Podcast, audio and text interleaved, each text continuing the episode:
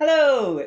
This week we're chatting about salmon, the wild stuff. Yep, that wild, magical, mythological fish who travels across oceans and returns each year to the exact tributary where it was born to spawn again. They are a wonder. And I guess the funny thing was, when we started researching this topic, I realised how little I actually knew about salmon. Because other than Fionn McCool, the bradán feasa of the salmon of knowledge, that story we all learnt in school, and do you remember when we used to have the salmon on the back of our coins? I genuinely didn't realise how deeply connected we are here in Ireland to this fish. And then, of course, like there's an enormous difference between wild salmon and farmed salmon, which often ends up on our plate. And because there was just so much to cover, we decided that we'd actually break this down over two episodes. So, coming up in this wild episode, we visit the Streamscape School and we chat to Mark Boyden, who explains all about the life cycle of the salmon and what makes a good river. I also spoke to an angler, that's Alan Nolan, about his life on the river, how he was salmon fishing all his life, what the sport is about, and how us humans are impacting on the survival of this fish. But the first person we went to visit is a key figure in the Irish artisan food renaissance of the last 40 years. I just wild about fish, absolutely. Yeah, you might have guessed it. This is Sally Barnes. She's an artisan wild fish smoker. Swimming in the opposite direction to the current. That's been my working life. Just battling the current all the time. it pretty much sums up Sally perfectly. And Jack and I had an incredible afternoon down in her smokehouse, which is called the Woodcock Smokery. It's just outside Castletownshend in West Cork. And you know, we were just so excited to be there because, well, first of all, we hadn't seen each other in ages. And then we were completely fired up by Sally and her lifelong campaign for this wild fish. And we did the interview in her smokehouse, which is now a school. And it's a beautiful open wooden building. It's up in the hills with trees surrounding it, and you're in nature, and the wind is coming through, and there's fire pits outside, and it's just, it's just beautiful, you know. And I suppose it was kind of funny because we were all like set up, ready to go record this interview, and then the freezer it just kept banging off and whizzing like mad. So we'd have to sit and we'd have to wait and we were just having a laugh, like, and we also had a lovely bottle of poteen to keep us company. So I think this interview is a little bit of an interesting one, and I think it can be totally excused because Sally is just an amazing woman with amazing stories, beautiful company. So let's get stuck in. I'm a Scot. I was born and raised on the west coast of Scotland, so I'm I'm a I'm a country coastal dweller in my soul. Not only that, she's a fisherwoman herself and the former wife of a fisherman, but she has been smoking fish for over 40 years, and she's probably best known for her exclusive use of wild salmon and never farmed. And she told us why this fish captivates her so much just the whole the whole mythology. I mean, the salmon of knowledge, Finn McCool. You know, there's something very very precious about salmon as a creature, don't you think? Mm, you know, it's it's it's not a sea fish. It's not a freshwater fish. It's it's in every camp. The only thing it doesn't do is breathe oxygen above the, above the water. I mean, you can really understand that. There really is a lot of love between Sally and the salmon. I love fish. She told us why she loves this fish so much. It's incredibly dense protein. It's full of very important essential fatty acids. It's got the we've evolved with salmon. You know, we when you eat a bit of wild salmon, your body responds because there's a, an evolutionary bing goes on in the back of your brain that goes, that was something that my ancestors would have thrived on over the over the decades and over the millennia. Now, there's a lot of us that would just never have tasted wild salmon, wild smoked salmon.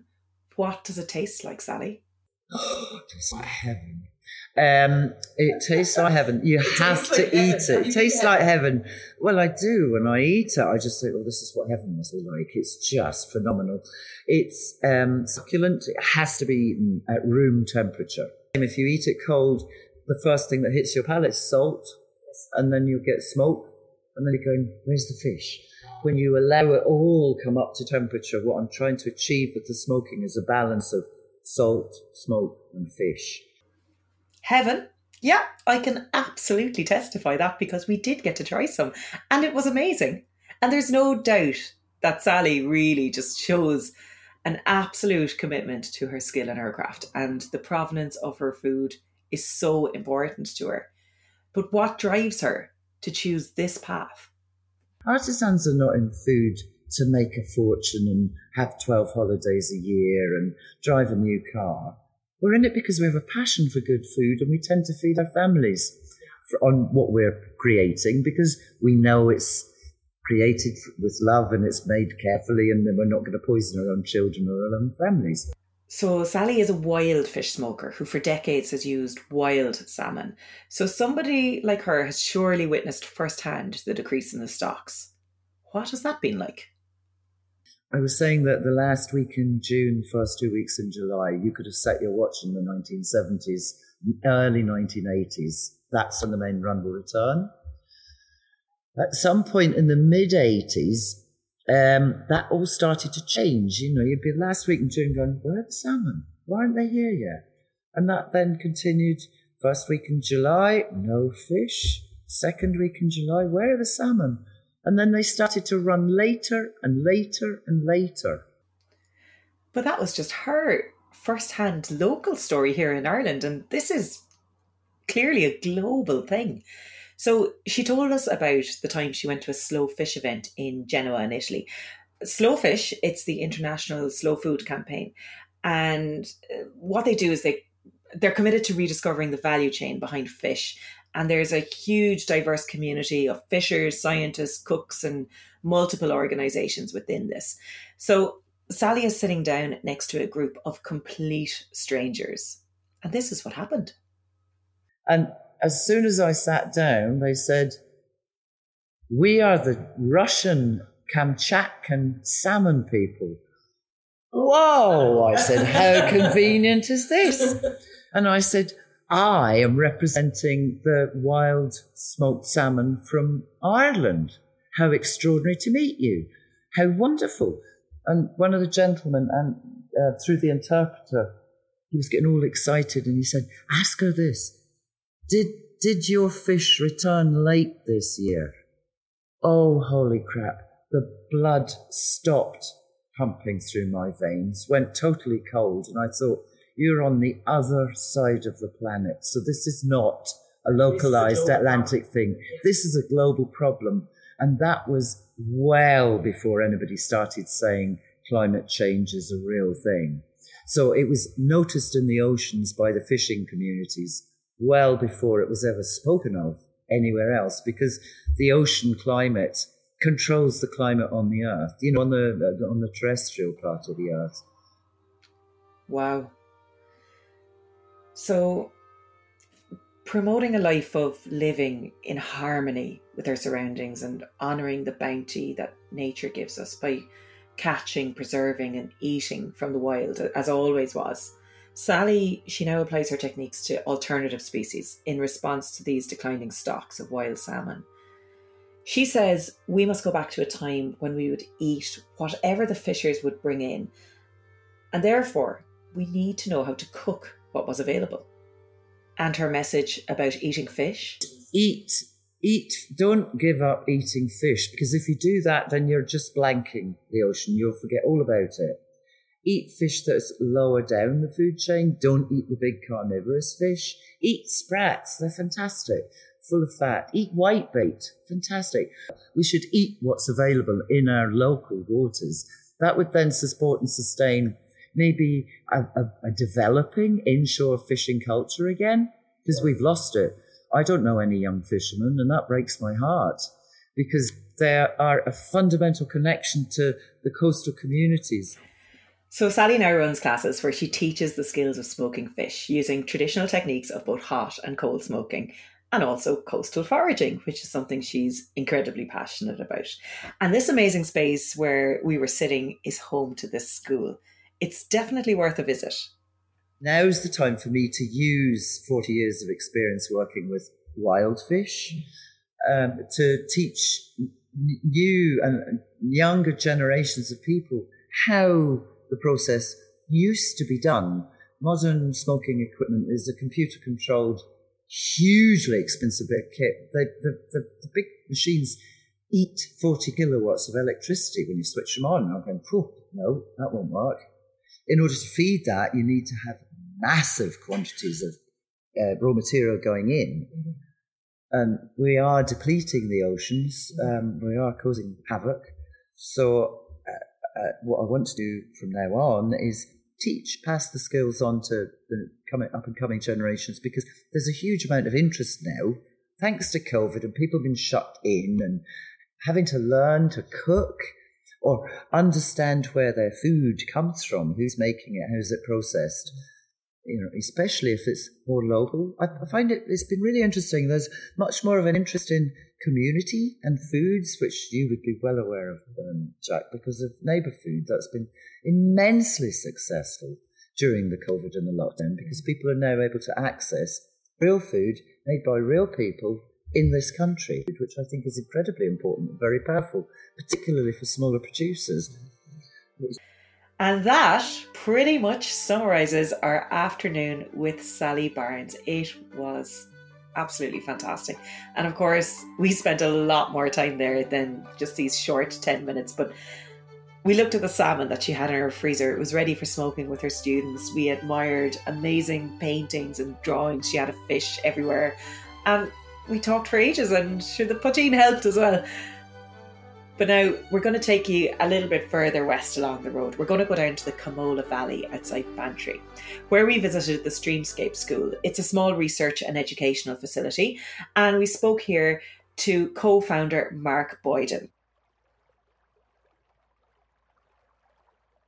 Streamscapes have just brought out an educational booklet called The Salmon Sanctuaries, which it's available for download and for schools and get yourself a copy of it because it is really beautiful. It, it's lovely illustrations, lots of details about the salmon life cycle, what makes a good river, how can we all play a part in salmon survival, and it's suitable for all ages.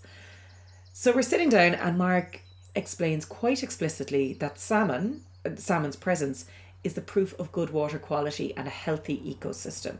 If your salmon are, are disappearing, um, you've got big problems um, because salmon are only representative of an entire suite of similarly sensitive organisms.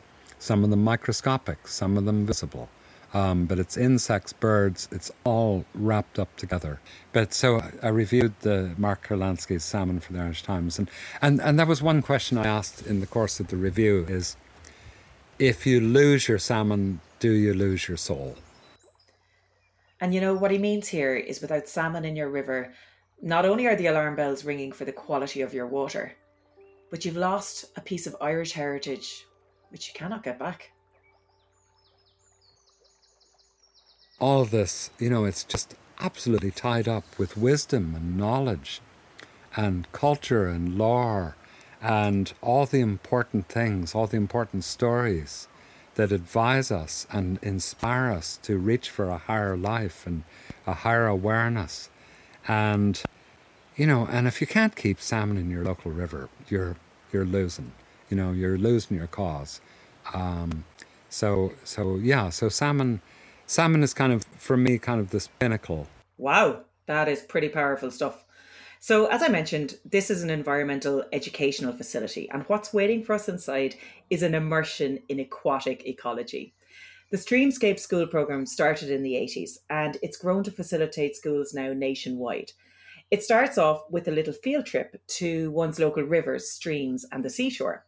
Why did the guys feel that this was important?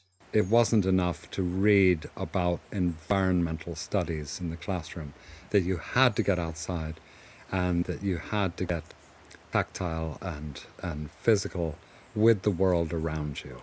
Um, see it, hear it, um, pick it up, touch it, learn how to identify um, things because they can indicate water quality as well. Okay, now let's step inside the school.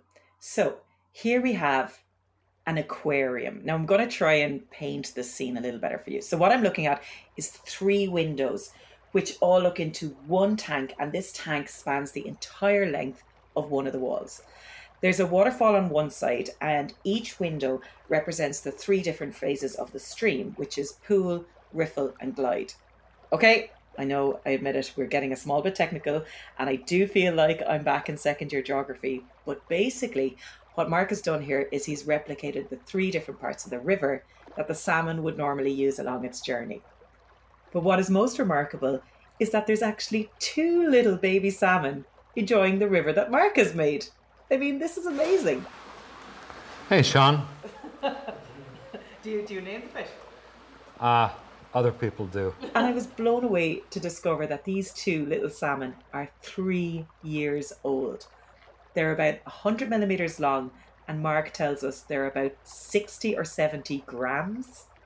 And, and I suppose it's kind of a testament uh, to the aquarium that they've actually been in there two, coming up two and a half years. Okay. And you can see the fin health, the gill health, the scale health, the eyes, just perfect. Yeah. And, and, and salmon are the most impossible things to keep in an aquarium, but somehow we seem to have cracked it here. Now, what about the water that's coming in here? So we learned that this aquarium is fed by the live stream that passes outside the door, and therefore it takes on the properties of the river. So normally he explains it's crystal clear, but last night, as there was heavy rain, there are these fine little particles suspended in the water we turn it off in times of spate. You can see a bit of cloudiness to the river. That's from last night's rain. Like, this is all amazing, but I'm still looking at these little salmon swimming around the place. Does he go out to sea at this size, or does he stay yes. in the river until he becomes bigger? Um, no, it's kind of this size where they'll be undergoing smoltification. Okay. I mean, literally. What's smoltification? I'll get to that. Okay. The, keep your um, powder dry, Joleen. The, the, um, the, the, you know, the life cycle is that mature salmon come up, often spawning in the very gravel bed, you know, in, in the very riffle where they were hatched themselves. So, yeah, that's quite incredible that salmon return to the exact tributaries where they were born. And Mark explains that these fertilized ova eggs rest in the bed of the stream and incubate over the short winter days and long nights. And as the days lengthen, they hatch into tiny alevins at three to four months. And then these little baby salmon emerge from their shell, but they remain sheltered in the stone and the gravel of the riverbed. And then by the time spring comes, they've formed into these tiny little recognizable fish with fins and scales, which they call fry.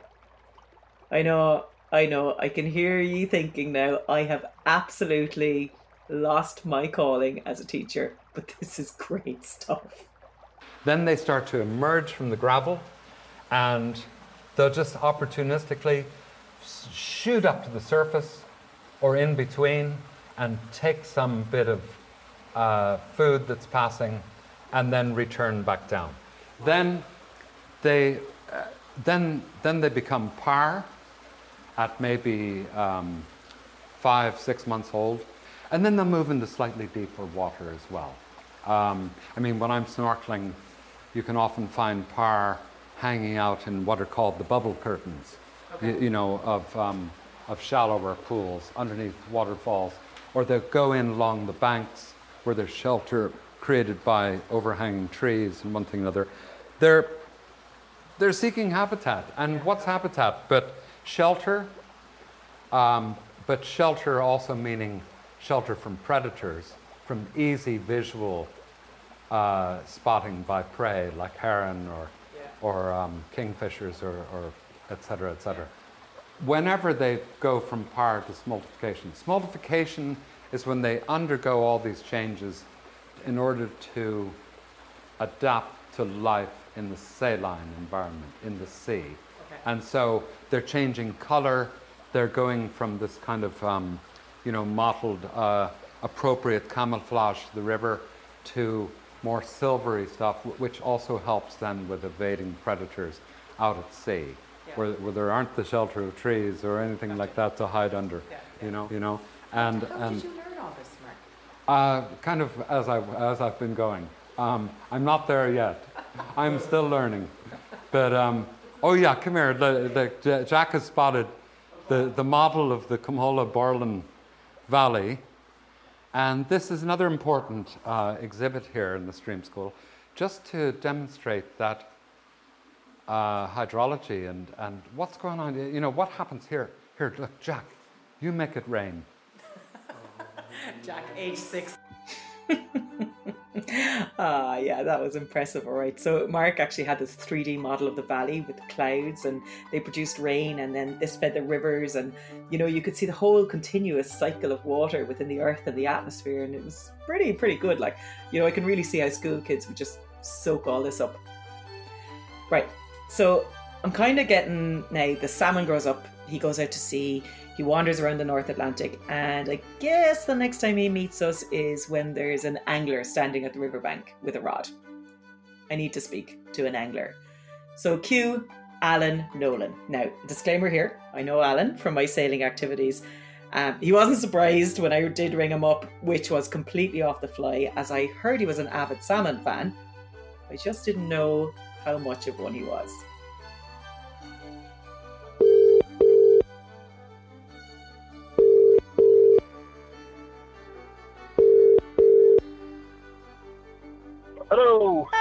How are you? Not too bad. How are you? Come here. I heard that you were mad into salmon angling. Is that true? What's the story? Oh yeah, I, am the I'm the secretary of the Lee Salmon Anglers and all that carry on, you know. So I um I am I'm big into it. Like I mean I, I you know when I, since I was a child I was Jesus I used to sleep on the riverbank and everything and not go home and go all this kind of off the wall stuff like so um but you like it's like anything else I suppose I, I'm salmon fishing since 1984 yeah. That's 30, hidden for nearly 40 years. But um, you kind of move into different stages in your fishing career, and uh, and initially you, you you're you're chasing numbers, and then you're chasing size. Yeah. And, and and then you kind of get to the point and that you just start appreciating being on the riverbank and yeah. Yeah. and taking in you know the, the the timelessness of it and watching other people learn the craft and, and, and, and, and telling lies about fishing to your buddies. the salmon is the, is the only fish that puts on weight after death, you know, because if he was a 10 pounder this year, he could be a 12 pounder next year. What do you mean? By the time you tell the story. Oh, right. You know, okay. you know. I hear your guys. Why do they call it the king of the salmon? Do you know? The re- I, oh, well, the reason I would call it, the, we say, call it the king or the queen of fish is because its life cycle is is such a wonder of nature, you know, in that when you think of uh, the, the, salmon goes off out to sea, as it, it, it comes down from the Onabuino, for example, and it comes down from Glanmire and the Bride, the Shournagh, the Lee, the Blackwater, the Bandon, the, mm. the, the, wherever, right? And then heads off out into the in, into the, the, the North Atlantic, uh, mm. up towards Greenland, and um, can survive for a number of winters. Yeah. Sometimes one, sometimes two, or even three or more, right? But everything is out to get it. So you've mm. got cormorants, you've got gannets, you've got seals, you've got dolphins, you've got sharks, you've got nets, you've got boats. Everything in, in, in the world is out to get it. And, and yet, we've got you and then in the river when he comes back. Yeah. And, and I think you, you've me then with my latest invention, one of our fly, feeling feeling quite guilty I, I, I cast with one, I cast with one arm and I lash myself with a branch with the other arm. But, uh, but, but uh, you know, that, that's the point. Like when you get into it to, to so many years, you'd be saying to yourself, Jesus Christ, am I doing the right thing here? Or yeah, but I, yeah. then I do a thing called catch and release. Okay. So if you do catch a fish, you know, you can fish with barbless hooks. All right. And you get the, you get the, the bit of sport, and you can release the fish unharmed and I started doing that back in 1990. Okay. And um, people thought I was mad because there was no such thing as catch and release, but uh, I, I did it at the time because I was on a bicycle, and I often was getting three or four or five salmon a day. Wow! And it was a bit of a spectacle heading out the Lee fields, like with salmon uh, kind of tied onto handlebars and hanging off backwards. So I, I started letting fish go back, and yeah. then I, I was getting first pleasure out of it. Yeah. And then I said, you know what?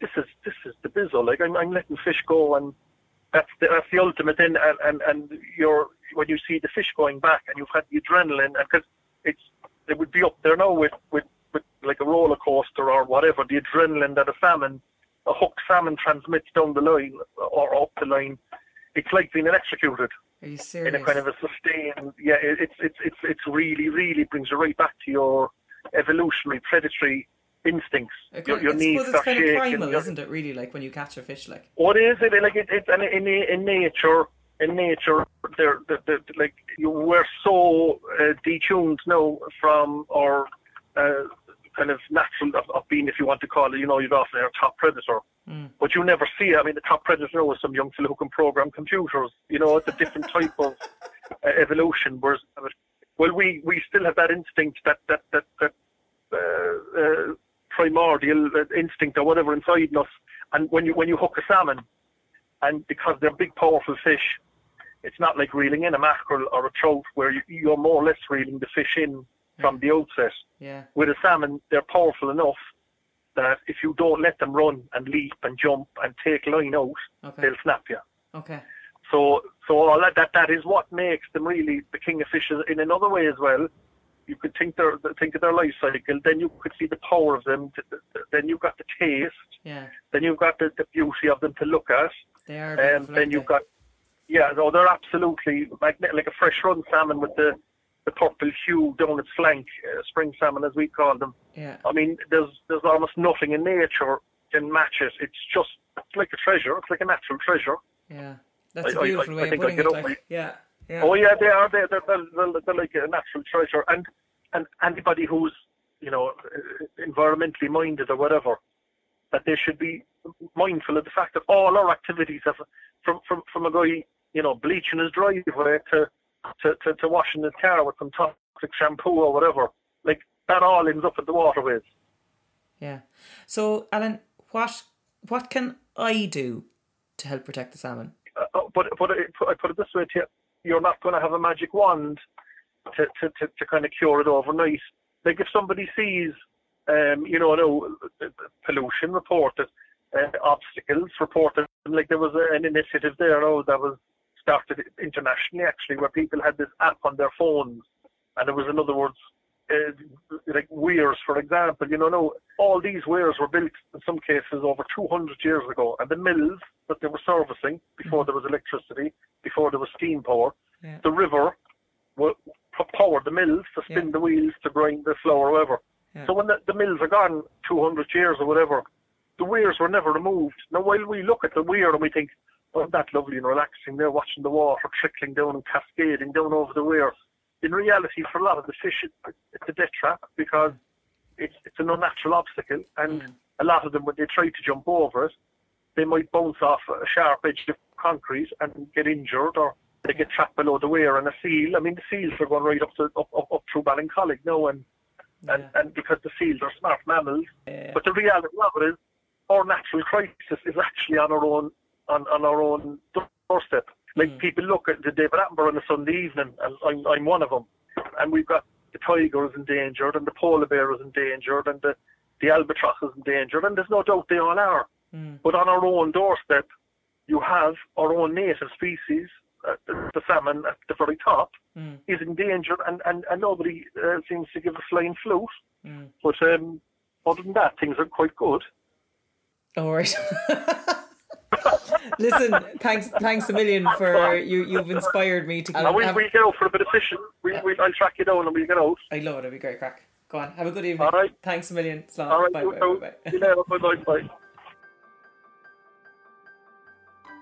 And so that's it for this week's podcast. I am giving Jack Crotty the biggest shout out for entertaining me and my salmon wildness. I got completely carried away with this one. Also, big thanks, of course, to the contributors Sally Barnes at Woodcock Smokery, Mark Boyden at Streamscapes, and Alan Nolan from the Lee Valley Salmon Anglers. Now, if you've got a little bit of time, there's a documentary called The River Runner, which you'll find on YouTube, where Alan explains in really, really good detail about how the dams have impacted the wild salmon here on the River Lee. We're going to be exploring farmed salmon in a future episode as there's just a whole other world going on there. So we really hope you listen to that. And let me finish if you're enjoying this Neighbour Food podcast series, then we'd love a little rating or review as we're still new here. Thanks. See you next week.